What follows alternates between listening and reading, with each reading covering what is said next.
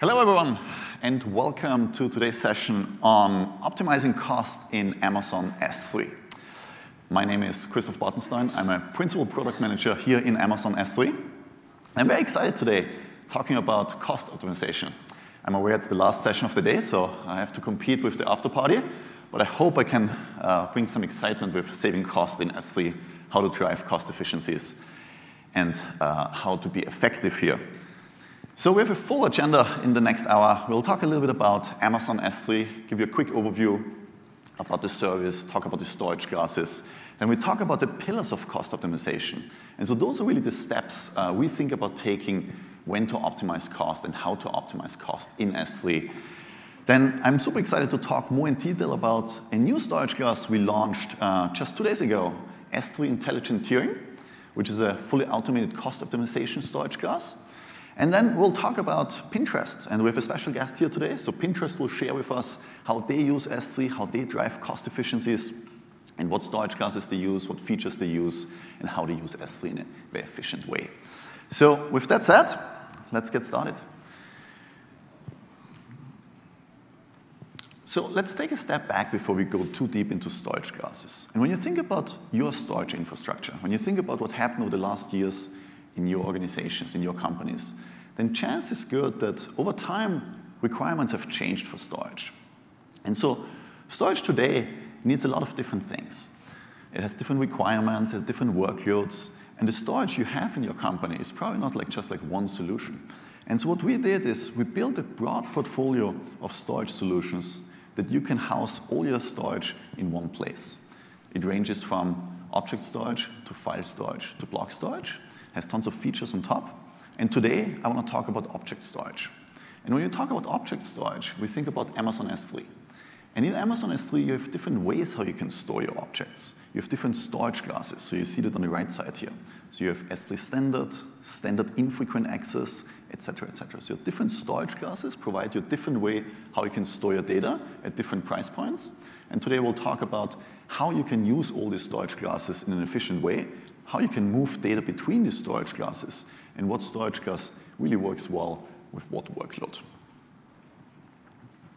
So let's talk about the pillars of cost optimization. So when I talk about pillars, it's really the steps, the things you have to do in order to optimize your cost. And the first pillar is all about your applications. It's all about the requirements of your applications. So when you step back and think about defining application requirements is really essential if you want to drive costs down. Because every workload, every use case, every application might have a very different requirement for storage, from milliseconds latency to hours retrieval times, from durability to redundancy. I'll talk more about what all those requirements are and how they impact your cost in Amazon S3. We'll talk about how you need to organize your data, how you can organize your data, and the tools and features S3 provides you to organize your data in an efficient way. And the reason why this is so important in context of cost optimization is because if you organize your data the right way, it's much easier to optimize cost later on. We talk about right sizing, which is the third pillar of cost optimization. And right sizing is really choosing the right storage class. Don't choose a storage class you don't need because you can go to a cheaper storage class. You can right size and really use for whatever workload you have. And S3 provides you several storage classes, and I'll give you later on a detailed overview about the trade-offs you make with them. And the last piece is really a continuous optimization. We talk about monitoring your storage, analyzing your storage, and optimizing your storage. And um, as you can see with this nice circle, this is not a one-time step. So you don't do this once and then forget about it. You continuously do it. And I'll show you what features and tools S3 has to do that. Let's talk about defining application requirements. So that is really something you know best. So you know your applications best. So what is the durability and redundancy you want from your storage? What's the availability do you need? Do you need 99.99%? Are you okay with 99.5? So what what uptime do you need for your applications? What access frequency do you have? So access frequencies go from milliseconds every minute to once, once a month, once a year, once a day, once an hour. So it really depends on you. We talk about performance, so when you access your storage, what performance you want, what first byte latency you want. We talk about the object size. Because it's object storage, the object size really matters when it comes to cost. We talk about the duration. So how long do you keep your storage in S3? Do you keep it for hours? Do you keep it for years? Do you delete it very often? So all that drives your decision what storage class you want to use. And because the storage classes have different price points, that drives down your cost.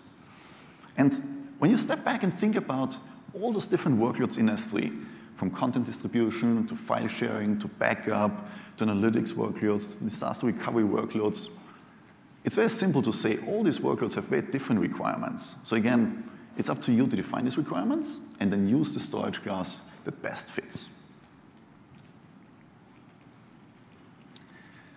The second pillar of cost optimization is to organize your data. And I'll make a quick flyby here, and then I'll give you an example of a customer and how they organize your data. So in S3, you can organize your data not only on an account level or on a bucket level, but you can also get down to a prefix level, or you can go down to an object level.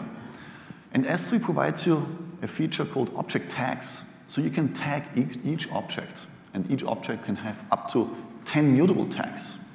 And because you can tag each object now, you can control, organize, and optimize your storage on a very granular level, on an object level.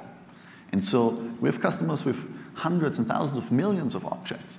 And so it becomes really important to optimize your cost, not for all of your storage the same way, but you can do it on a granular object level. So let me give you an example. Uh, we have a customer in the uh, media entertainment industry, and that customer tags the storage. And it tags the storage based on if the workload is a production workload or a development workload. And for the development workload, that customer knows that after 90 days, there shouldn't be any more access to the storage. That storage shouldn't be used. And so after 90 days, the development workload should be automatically deleted, the storage for that. So in that case, you don't accumulate storage you don't need. You use the tags for each object to optimize your storage cost by deleting your storage. So one example, there are tons of different examples. I'll show you later on how you can control access, analyze usage, manage your lifecycle policies on an object level, and really drive down your cost. So second pillar, cost optimization on organizing your data. Let's talk about the third pillar. I talked about right sizing. And right sizing is a complex topic, so let me walk you through some of the decisions, some of the trade-offs you have here. Because have different storage classes, you can choose different um, optimization patterns, and you can choose what you want. So for example, all of our storage classes provide 11 nines of durability, but there's different redundancy. You can choose a storage class which stores the data in one availability zone. You can choose a storage class that stores your data in a minimum of three availability zones. Or you can choose a storage class and then replicate your storage to another region. So effectively, you store your storage in a minimum of six availability zones. And what it really means is if you choose a storage class with a minimum of three availability zones, then they're designed and architected in a way that an entire availability zone can go down and nothing happens to your data. So you wouldn't see the impact because the rest, the two availability zones in that region, withhold that. And there are some other pieces you want to consider. Let's talk about availability. So availability, our storage classes go from 99.99% down to 99.5%. And while the percentage is very small, if you know the uptime, we talk about several hours difference. So there is a difference in availability, and you want to choose the storage class that best fits your workload. We talked about access frequency. I talked before about that. We talked about performance. You can choose a storage class that gives you milliseconds, like S3 standard or standard infrequent access, or you can choose a performance like in hours, like asynchronous, like S3 Glacier. Or, and there's a new storage class um, pre-announced, uh, I think it was yesterday, like S3 Glacier Deep Archive. We talk about other characteristics, how big your objects are. An important message here is that depending on your characteristics, depending on the storage class you choose, you can reduce your storage cost by more than 80%. So the difference between the storage price of S3 Standard down to S3 Glacier is more than 80%. Let's talk about the fourth pillar of cost optimization. Let's talk about very quickly how to monitor, analyze, and optimize your storage. So we have different features in S3 to do that. And we talk about our building blocks. So you have storage classes, and I'll talk in detail about the storage classes. But then you have also features to think about how you can move different storage to different storage classes. You have S3 inventory. So S3 inventory gives you a list of all your objects. It's a report of all your objects. And you can store that in a bucket. You can do that on a daily or weekly basis. And that means you have information of all the metadata of an object, of all your objects, in one file. You can then query that file. It's on a CSV format or ORC format. You can use Athena. You can export that file and use QuickSight and show certain trends. So we have a customer, for example, they use S3 inventory to run their garbage collection. So what they are doing is they know that in S3 inventory reports, they see the creation date of an object. And every object that is older than 120 days, they run a script and it's automatically getting deleted. Another customer uses S3 inventory report to figure out in what storage class each object is stored. And that tells them how much of the storage, or how much of their storage is in standard versus standard infrequent access, for example. So it's a very powerful tool to give you on a very granular level information about where is your storage stored, in which storage class, what is the metadata behind, what is the encryption status, what is the replication status. So tons of metadata information in that inventory report. We have two more other features how to analyze and then optimize your storage called S3 storage class analysis and S3 lifecycle policy. And those two work really well together. I'll give you later on more examples, but essentially, you can analyze your access patterns with S3 storage class analysis and then move storage which is infrequently accessed from a frequently accessed storage class down to a less frequently accessed storage class. And because frequency drives cost, you can save money by going from standard to S3 standard infrequent access. The way how it works is you choose storage class analysis on a bucket or prefix or tag, it lets you run for a few days, uh, 48 hours, and it gives you a report and it shows you at what age, so for instance, after 30 days, after 60 days, or after 90 days, your storage is infrequently accessed, and then you can use that information, plug it into a lifecycle policy, and move storage from S3 standard to standard infrequent access. So you have these features and building blocks, and it works really well for predictable workloads because, as I said before, the age of an object correlates in a predictable workload with the access of an object. That means the older an object is, the less it is accessed. And therefore, older objects are less frequently accessed. You can move it to a less infrequently accessed storage class. That doesn't work very well if your access pattern is changing. And if you don't want to do that work of S3 inventory, analyzing, monitoring, and then moving. You can also use our new storage class S3 Intelligent Tiering, which is doing all these steps automatically for you on your behalf. And I'll talk much more about how that really works, what the trade-off is, and for what workloads it works really well. So let's talk about the storage classes and the options you have. In S3, you have six storage class options. So the way how we think about storage classes in 2006, so more than 12 years ago, we started with S3 standard. And over time, we added more storage classes. And we added these storage classes because we saw demand, demand for them. And we developed them to provide you the lowest cost for a specific workload. And so when you step back and think about the storage classes, they're really a reflection of our AWS pricing principles. And the AWS pricing principles is something that is around for, well, 12 years now. It's not specific to S3. We talk about there's no upfront investment. So what you can see in S3 is you don't need to invest in anything. You can just use S3. And because there's a pay-as-you-go approach, you don't pay for things you don't need. So you can scale up and scale down. You can use S3 storage. You can scale down by deleting S3 storage. You can use it more. And I talked before about the duration. There are workloads which delete it a lot, like on a daily basis. So you don't need to provision anything. You can just use it as you go. At the same time, the third principle kicks in, which is you pay less when you use more. And that is integrated in the offering of S3 Standard. So S3 Standard as well as S3 Intelligent Tiering, both storage classes have volume discounts included, which means the more you use the storage class, automatically the less you pay for it. And the fourth principle is something I want to talk a little bit more about. So you pay less as AWS grows. And it's really interesting because we innovate on your behalf. And when you think about it, we launched more regions, more availability zones, and more storage classes over time. In addition to that, we reduced prices over time. And the next slide shows you those two vectors, and it shows you what happened over the last 12 years. So over the last 12 years, we decreased storage prices by more than 80%. So that means in, in average, every year storage prices go down by about 15%. At the same time, we accelerated, accelerated innovation. And we added more and more storage classes to the portfolio. We started with S3 Standard in 2006, added S3 Glacier in 2012, S3 Standard Infrequent Access for infrequently accessed data in 2015. And then earlier this year, one zone infrequent access. Then this year, the beginning of this week, intelligent tiering. And then yesterday, at the keynote, we announced uh, the coming soon of S3 Glacier Deep Archive. And so what you can see is on the one hand, we reduce storage prices because we innovate on your behalf, and, and on the other hand, we accelerate innovation and provide you more ways how you can store your storage on S3 in a most cost-effective way.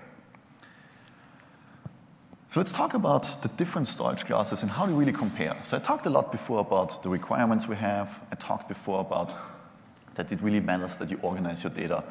But at the end of the day, you store your data in one of these storage classes. And we have six of them. So in S3 standard, it's really ideal for frequently accessed data, for active data.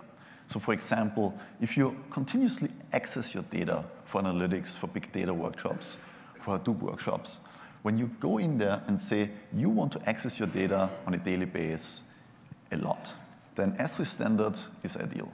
It stores your data in more than three, um, in a minimum of three availability zones. It has milliseconds access, so high performance, high throughput, and has a storage price of about 2.1 cents per GB in IAD. If you don't frequently access your data and infrequently access your data, then standard infrequent access, the third storage class, is really ideal for you. So think about a backup workload, or a mobile backup workload, or disaster recovery workload, where you just don't access your data all the time. But if you want to access your data, then you get it back in milliseconds. So standard infrequent access is for infrequently accessed data, but if you want to have milliseconds access, so high performance again. It has a 40% lower storage price than S3 standard in ID again, but you pay retrieval fees. So it's really for storage you don't want to access on a monthly basis. You maybe want to access it once every two months, once every three months, maybe once a month, but not every day, not every hour. We have, if you have infrequently accessed objects, and you also care more about cost than about redundancy, you can use one zone infrequent access. And one zone infrequent access, the difference to standard infrequent access is it stores the data in one availability zone. So therefore, the cost goes down again. And so when you think back now what I said before about defining the requirements, if you don't need high redundancy because this is your secondary backup, one zone infrequent access might be a really good option for you. We obviously have S3 Glacier, our archive data solution which is really for storage you want to archive. You don't want to access all the time. It's asynchronous, so applications work differently with S3 Glacier. So the retrieval times is in minutes or hours. You can choose that. And it's for archiving at a very, very low storage cost price point.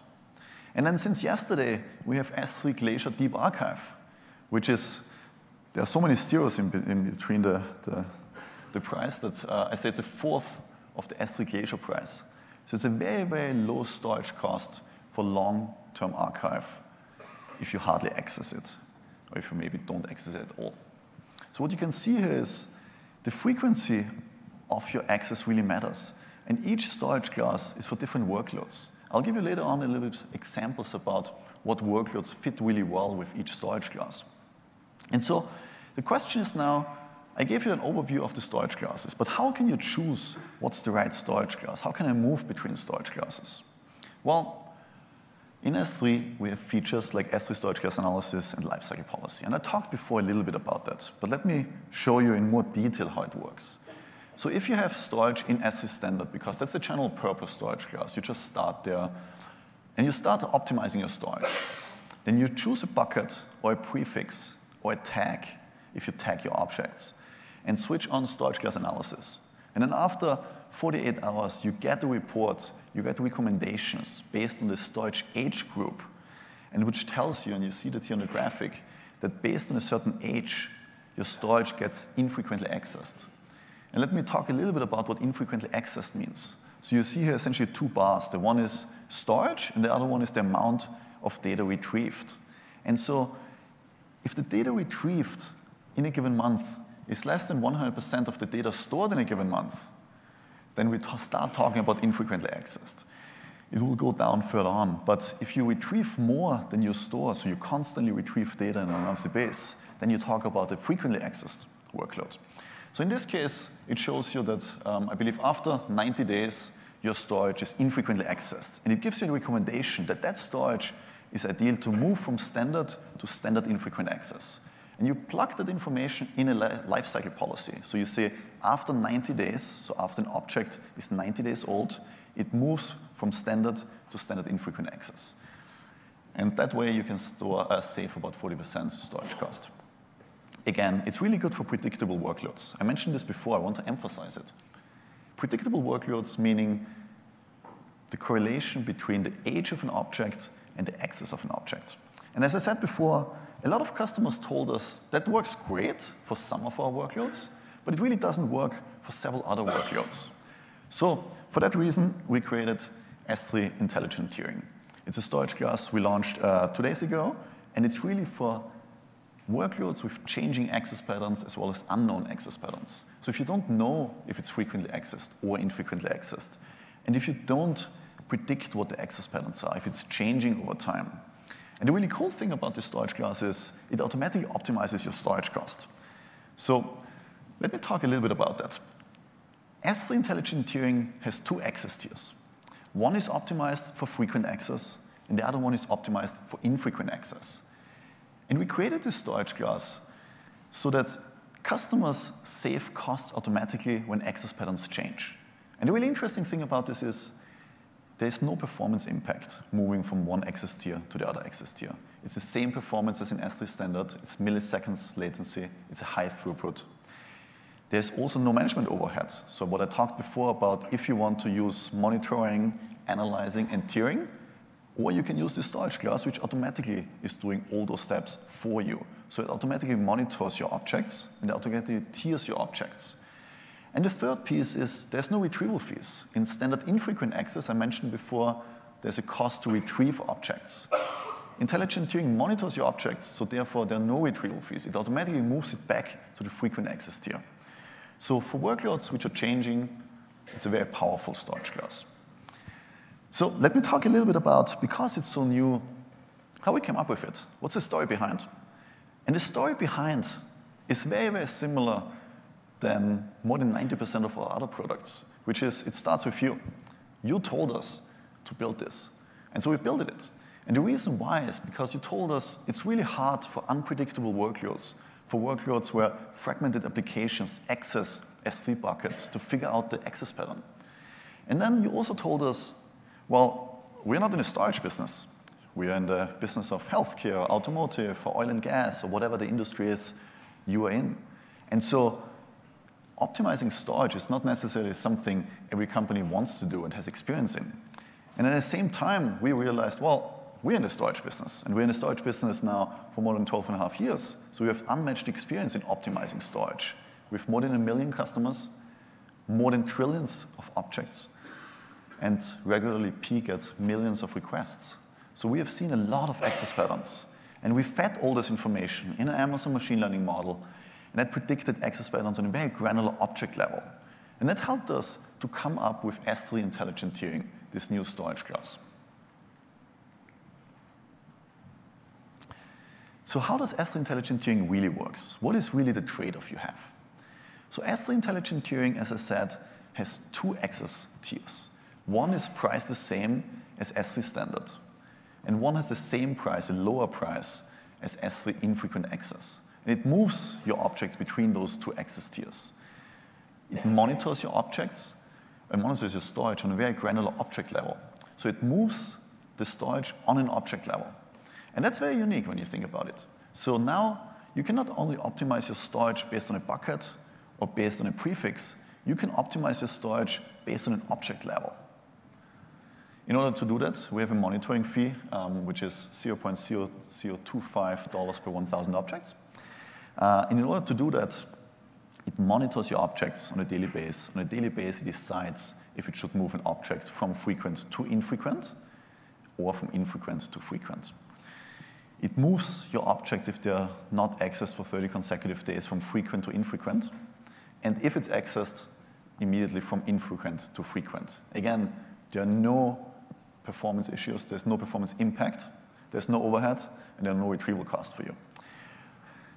At the same time, it is milliseconds access, the same as S3 standard.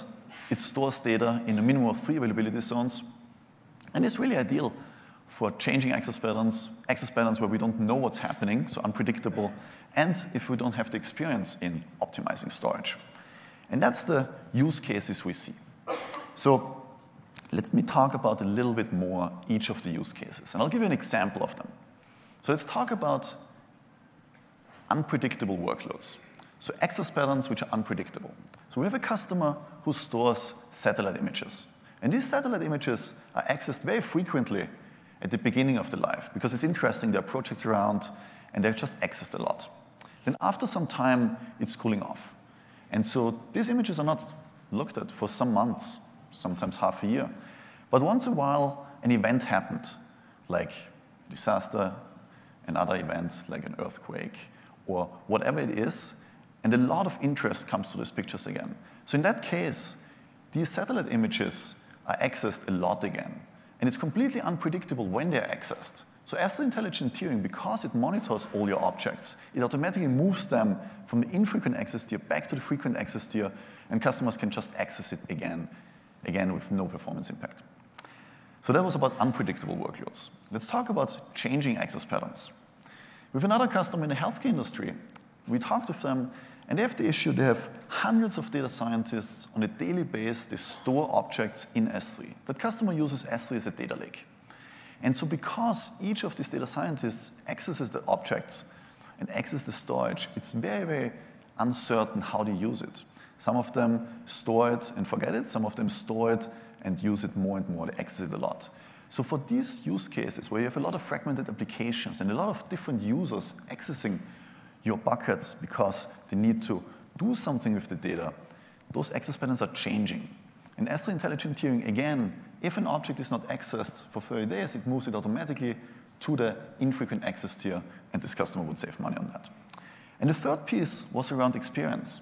So I'll talk a little bit about that we have unmatched experience, but a lot of customers told us that they have actually not experience in optimizing storage, and they don't want to do it because they have a lot of other things to do.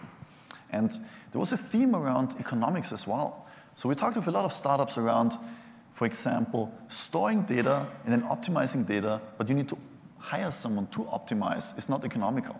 So I'll give you an example. If you store a petabyte in IAD in S3, it's a petabyte, this is roughly about like $20,000 a month, or about $240,000 a year.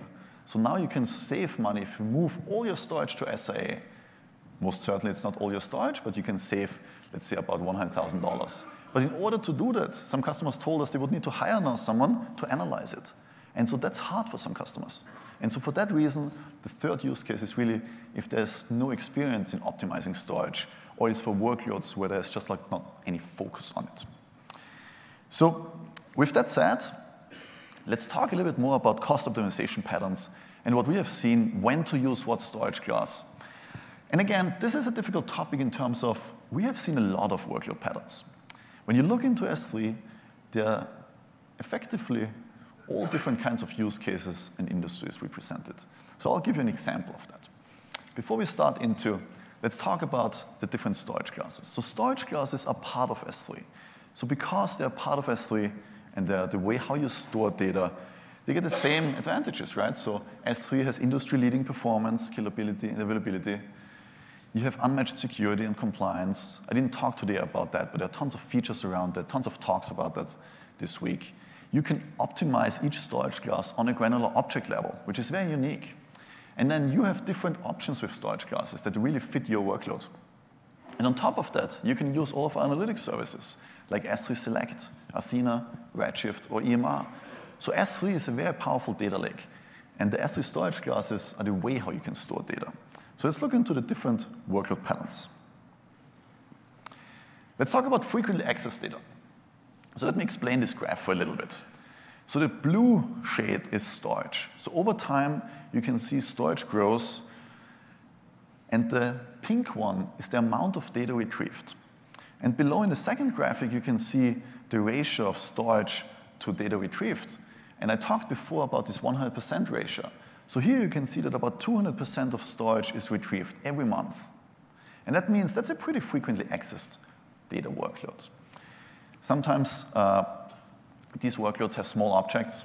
So let's assume in that case there's a small object workload. And the storage duration oftentimes is not very long. We talk about some days sometimes, some weeks sometimes. So there's a lot of churn through data. So some of those workloads are, for instance, for DNA sequencing, where you just like use a lot of the data, you delete it again, and you use it again. Another workload is for IoT sensor data. So let me give you an example how that worked with one of the customers I worked together. So they have like tons of devices out, and they store all of their IoT sensor data in S3. And these objects are very small. So they store them in S3 standard because they are small objects, it's hard to optimize them. And then on top of them, they do analytics. So they analyze that data. And what they do is they store the results of those analytics in large files. And now that's where you can optimize again, because these large files, they are not stored in S3 standard. They are today stored in standard infrequent access. Or going forward, there's the potential to be stored in standard intelligent tiering. Because they are large, the chances that they are not accessed that much because it's a result of an analysis.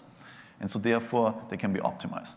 Again, frequently accessed data very small objects, S3 standard is the right storage class. Let's talk about infrequently accessed data. Here the opposite is true. So over time, you can see that the amount of data retrieved goes down. So we see workloads like that when it's customer-driven content. So customer-driven content is a typical example where at the beginning of the life, objects are accessed a lot, and then after some time, it just flows down. After some time, it cools down, and the access goes down. So examples are mobile sync and backup workloads, data logs, media assets. So all these workloads where there's a lot of interest in the data at the beginning, and then over time, it's less accessed. And what you can do here is that you can store your data at the beginning in S3 standard, and then use our tools like storage class analysis to figure out what to move, and then move it into standard infrequent access. Or if it's a secondary copy, move it into one zone infrequent access. Or, and that's a new way which we have now since two days ago, you can use S3 intelligent tiering if you don't want to do those manual process of monitoring, analyzing, and tiering, and just let the storage class S3 intelligent tiering do the cost optimization for you. The third workload pattern is a really interesting one. We talk about changing access patterns. And while it looks a little bit funny, it's a workload pattern you see quite a bit. Let me give you an example. For instance, we talk about financial transaction records. And there's a company who is analyzing financial records. And they're analyzing it once, once a year, once every six months. And so what's happening is, at the beginning, there's a lot of access for it. You can see that here because the graph, the pink graph, is very high at the beginning. So the retrieval rate is like 200, 300%. Then after the access of that data, so after some time, for like two or three weeks of analyzing, this data cools off. So for several months, the data is now cold. But then after half a year, that process starts again. After a year, that process starts again. So it's getting hot again. And if you just move from standard to standard infrequent access, that wouldn't work very well because it's hot after some time. But S3 Intelligent Tiering, this new storage class, works really well because it moves data around. And it does that without you doing any management behind it. In the last workload we talked about is the workload we just don't know what's happening. And that workload um, depends on how much you know about it. If you really don't know anything about that workload, if you don't know the object size, if you don't know if you delete it tomorrow or delete it in a year, and you don't know how it is accessed, then S3 standard is a really good storage class option if you know at least that the object size is large and that it's not deleted for 30 days, so it's more for long-term duration, then S3 intelligent tiering makes a lot of sense. So I talked a little bit about the different storage classes. I talked a little bit about the different features, the trade-offs between the storage classes, and how that all works together. And so I want to tell from the theory and from some examples I gave you and talk about Pinterest. And uh, Julian from Pinterest will give you an overview of how Pinterest uses S3 in an efficient way, what storage classes they use, and how they drive cost efficiencies. Hey, Julian.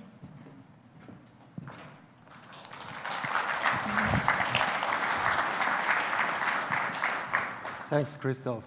Hello, everyone. Uh, it's a great pleasure to be here today to share about how Pinterest is thinking of our storage efficiency and how we are leveraging the different uh, tools and uh, storage tiers that Christoph just mentioned. My name is Julian Wang. I'm an engineering manager from Pinterest, the engineering team. In case if you haven't heard of Pinterest, uh, we're a place essentially trying to help people discover and do what they love. Each month, we have about uh, more than 250 million users using our site, uh, which are creating a huge volume of data. And this is an example page from our, our mobile web, where you can see people are collecting their ideas and group them into different boards. For us to be able to serve this service, AWS 3 is really playing as a fundamental piece of infrastructure for us. We're using it for many different uh, types of purposes. For example, we use it to store all of our images and videos. We also use it uh, to take off our online storage backup, like MySQL and HBase cluster. And I think one particularly interesting use case for us is we put of our entire data warehouse data on top of S3. For example, all of our users' activities raw log as well as the intermediate tables derived from it. Uh, we use them for business reporting, experimentation, machine learning. All of those data lives on S3. And the, the, convenience for us doing so is that we don't need to maintain a large HDFS cluster where we have to worry about all the complications like data redundancy uh, and durability. But uh, on the other side, it does create a, a multi-hundred petabyte of storage efficiency problem for us to solve. So this chart sort of uh, tells the story that uh, is happening behind the scene. Uh, on the on the x-axis, it shows of our uh, timeline that was from mid last year uh, to this year. And the blue curve is showing the standard, our standard usage. And as you can see, from May 2017 to June 2018, we had pretty significant growth in terms of standard usage. There were some small dips here and there, which were coming from one-time optimization we put in, but the overall trend has been pretty concerning for us. And for that reason, uh, around May this year, we kicked off a centralized uh, storage efficiency program, program that aims to bend the growth curve and cut down the cost. And as you can see from June this year, we had uh, some decent job, uh, consistent job in terms of standard usage. And this is also the time where we started to move more infrequent access data into Glacier for cost efficiency gains. So in the following, I'm hoping to share a little bit more of the story happened behind the scene uh, of how we are thinking of our storage efficiency strategy. Overall, there are three major pillars of it. The first is around the tooling and visibility. And the second is the systematic optimization. That is the actual governance work we put in in terms of driving down the cost.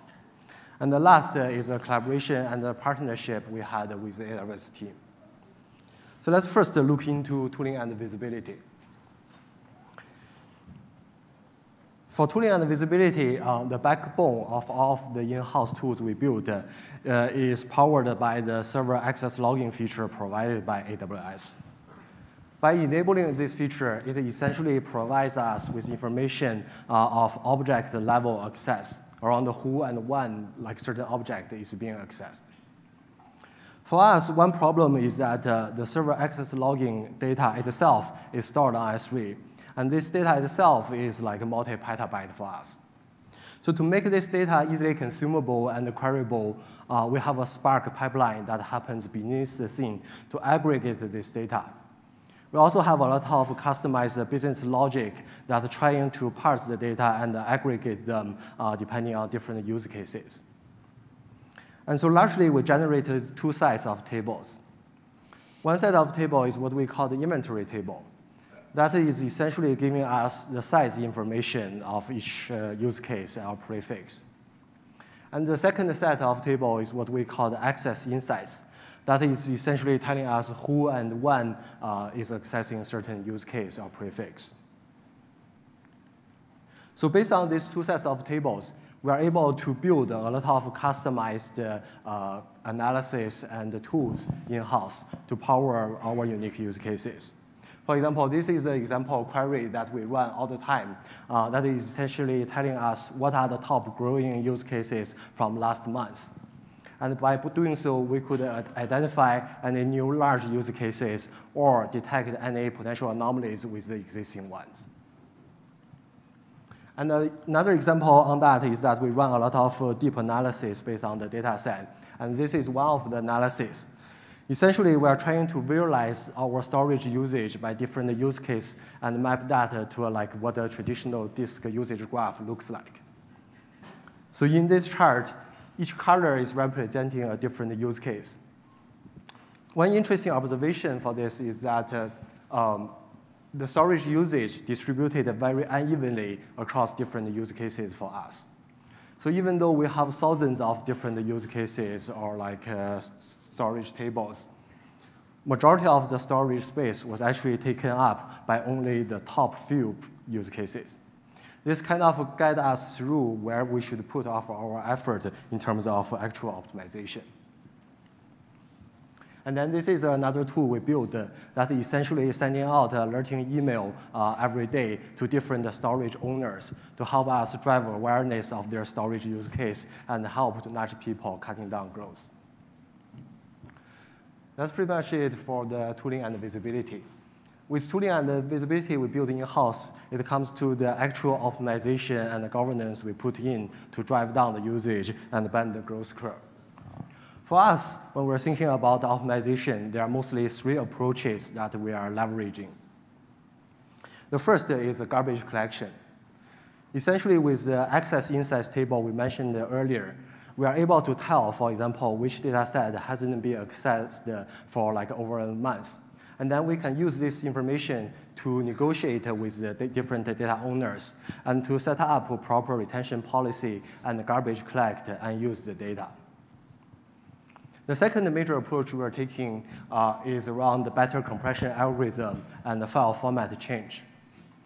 So for legacy reasons, a lot of our data was stored either in text file format or in sequence file format.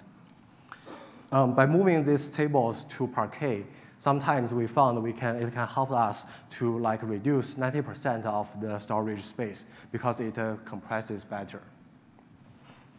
And then last but not least, uh, uh, we are also heavily rely on the different storage tiers that are provided by AWS.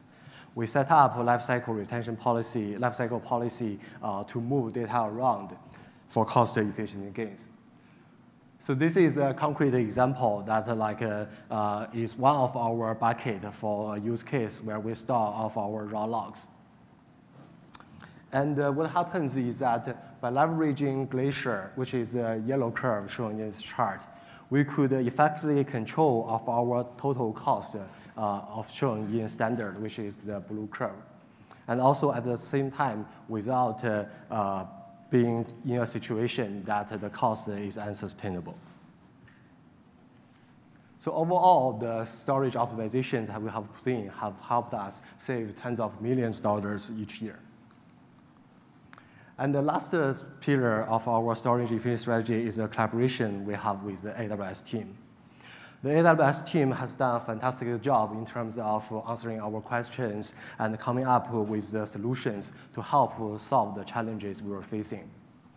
And in return, we were constantly providing feedback and also piloting with some of the new storage tiers. For example, for us, we are really excited about the new upcoming uh, intelligent uh, tiering feature, as well as the deep archive feature. Uh, I think like uh, both of these different uh, storage class could help us save ton of money without all the uh, engineering work and the manual work happen behind the scene. That's pretty much it uh, for the optimization experience from Pinterest. In terms of future work, uh, we are hoping to look into more of a budgeting type of solution to drive awareness like within Pinterest uh, around the efficiency. And also access control is something that's uh, always a constant topic for us, which is not only matters for efficiency purpose, but also for, for other like legal, for data privacy requirements. Next, I'm going to hand it off to Christoph to give a summary and also a Q&A. Cool. Thanks, Julian. Okay. I love Pinterest. I have my own board. I'm, I'm totally into architecture. So, anyways, putting it all together, I think it's really important you understand your applications because if you understand your applications, you can define requirements, and because you define requirements, you can later on drive down your costs. Use tags and prefixes because that really gives you the opportunity to go down on a very detailed object level. Optimize across all your storage classes, so it's not a one-size-fits-all approach. If you look at customers like Pinterest, they'll use all different kinds of storage classes we offer them for the different workloads they have, for the different storage needs they have. Cost optimized based on object level, and uh, the new S3 intelligent tiering as well as deep archive is a really nice new addition to the storage class portfolio. So customers tell us all these reasons really enable them to be more innovative, more agile, which makes us happy. And so with that said, I want to say thank you. That was a great uh, interesting discussion with Julian from Pinterest. I had a lot of fun. We have a little bit more time, so uh, if there's any questions, there are some mics here. I'm happy to stick around if there are any FAQs. Otherwise, thank you very much for being here. Thank you very much for listening. Enjoy the party later on. And please complete the survey. Thanks. Cool. Question. Is it working? Why, why don't you shout out the question and I repeat it? Uh, oh, there you go. Whoa. All right. Uh, very quick question. So, uh, aside from the extra fee per number of objects, is there assuming you don't have millions and millions and trillions of objects, any, is there any downside of just pretty much running anything on intelligent uh, access? Intelligent tiering, I think, is a storage class. If you have long-term storage, so there's a minimum storage duration of 30 days. So if you delete your object within 10 days, it's not the right storage class for you. Um, and then there is a fee per object. So if you have a lot of very small objects, so in the kilobytes, talk about 20, 40, 50, 60 kilobytes, 100 kilobytes, it's not the right storage class. Right. But if you have a storage which has objects in the megabytes and they stay for a long time, and chances are that they're moving between accesses, so frequent and infrequent, then it's the really right storage class. Thanks. Yeah, for sure.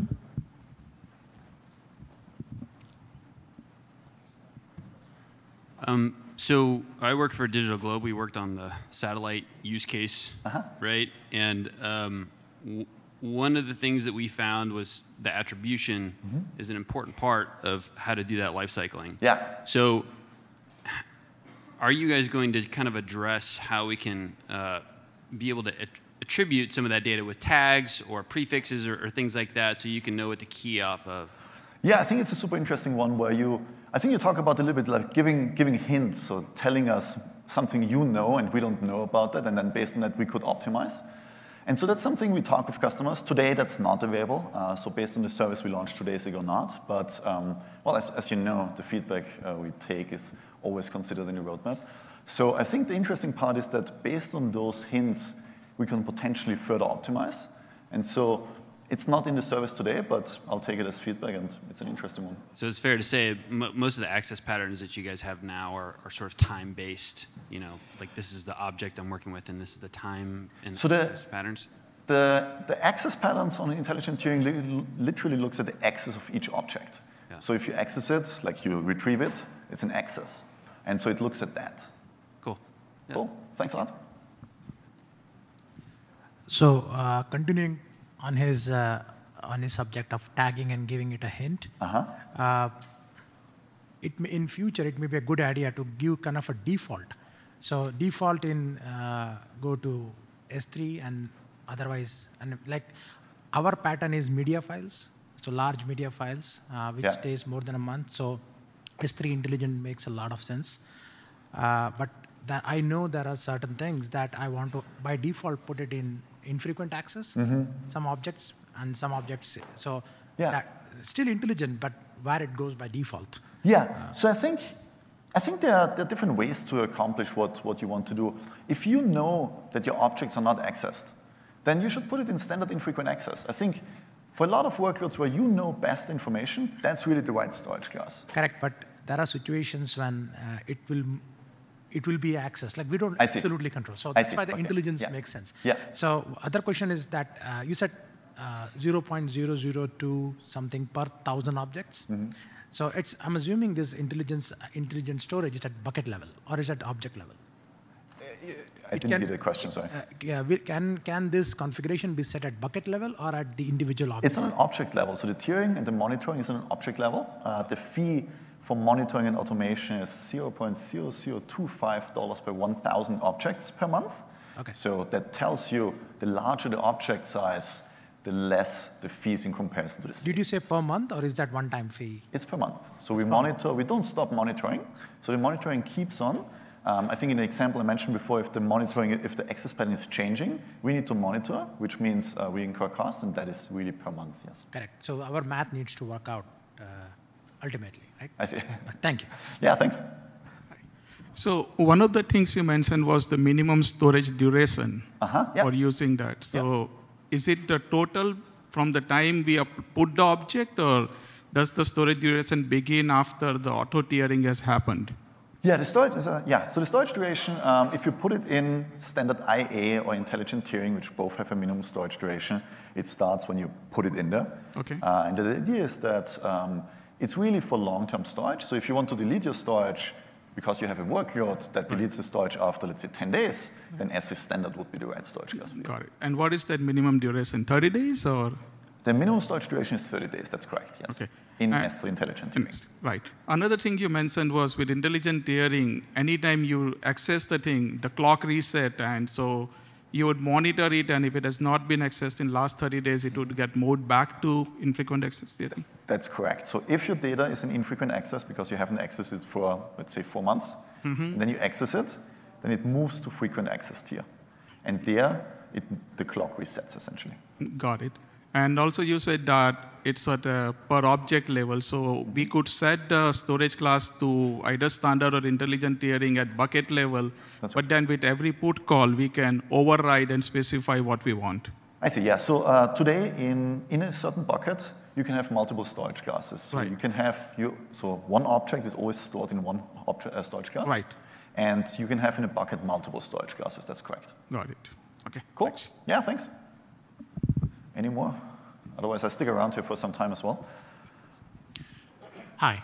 Um, Hey. So it sounds like the intelligent tiering is a really nice option. Is the intention for just standard to move to that since you're already doing all the monitoring, since you're, you're, you have all that information in there, just to help overall with you know standard being the option of going to infrequent access? Yeah, I think in, in SA standard we don't monitor uh, your access pattern, right? Neither in any other storage class. And so because we monitor it in this S3 intelligent tiering storage class, we are able to optimize between those two access tiers. Um, so again, S3 standard doesn't have a minimum storage duration and doesn't have um, any retrieval fees. So there are workloads where S3 standard is really the absolutely right storage class. There are other workloads where it's not. And so I think the S3 intelligent tiering is a new storage class for changing access patterns and, and unpredictable ones. So it adds to the portfolio, but I don't see it as like a, a replacement. I see. Okay. Thank you. Thanks a lot. Uh, one more question. Yeah, sure. Uh, so uh, you said that intelligent tiering is not useful for very small object, uh, Um, like for less than if 128 KB, right? That less than 100 kilobytes? Yes. 128 uh, That's correct. So Right. objects below 128 kilobytes, you can store them in S3 intelligent tiering, but they will always stay in the frequent access tier. Uh, so the documentation talks more about that, Okay. but you're correct. So basically, a user would still be charged the fee, but it will never move to infrequent access tiering. That's correct, because we still monitor it. Um, we don't know the object size until you store it there, um, and that's correct. Okay. Yeah. One more question. This is about sure. the, uh, the, the deep glacier, Uh, deep archive, yeah. deep archive. So the difference between that, the regular glacier we have and the deep glacier, uh is that the retrieval time is in hours or days? Yes, I think it's really for like if you want to keep your storage very long, and the price point is a fourth of S3 Glacier, right? And so the idea is that you hardly retrieve it at all, or maybe don't even retrieve it at all. And so um, it's in the hours. In S3 Glacier, you can select between minutes and hours. Correct. And then this is just a in general question about Glacier. Uh, Mm-hmm. when we do a delete, so let's say I take an object, I know that I'm not going to access it for a long, long time, put it in Glacier. Is delete considered as an access or delete? Um, so the, in S3 Glacier, there's a minimum storage duration as well. It's for 90 days. 90 days, yeah. And so those minimum storage durations, they really reflect the intention of the storage class, right? So the intention is as a long-term archive. And so uh, the intention is not to delete it with 90 days. If you delete it, you can, but you get charged for it. And, that, and the deep, the deep, deep archive is also 90 days minimum duration. Uh, no, the deep archive is not. Um, it's in the documentation. I believe it's 180 days. 100 and I believe it's 180 days. Um, that's something I would need to double check. perfect. I'll check it. Yeah, thank you. Well, thanks everyone.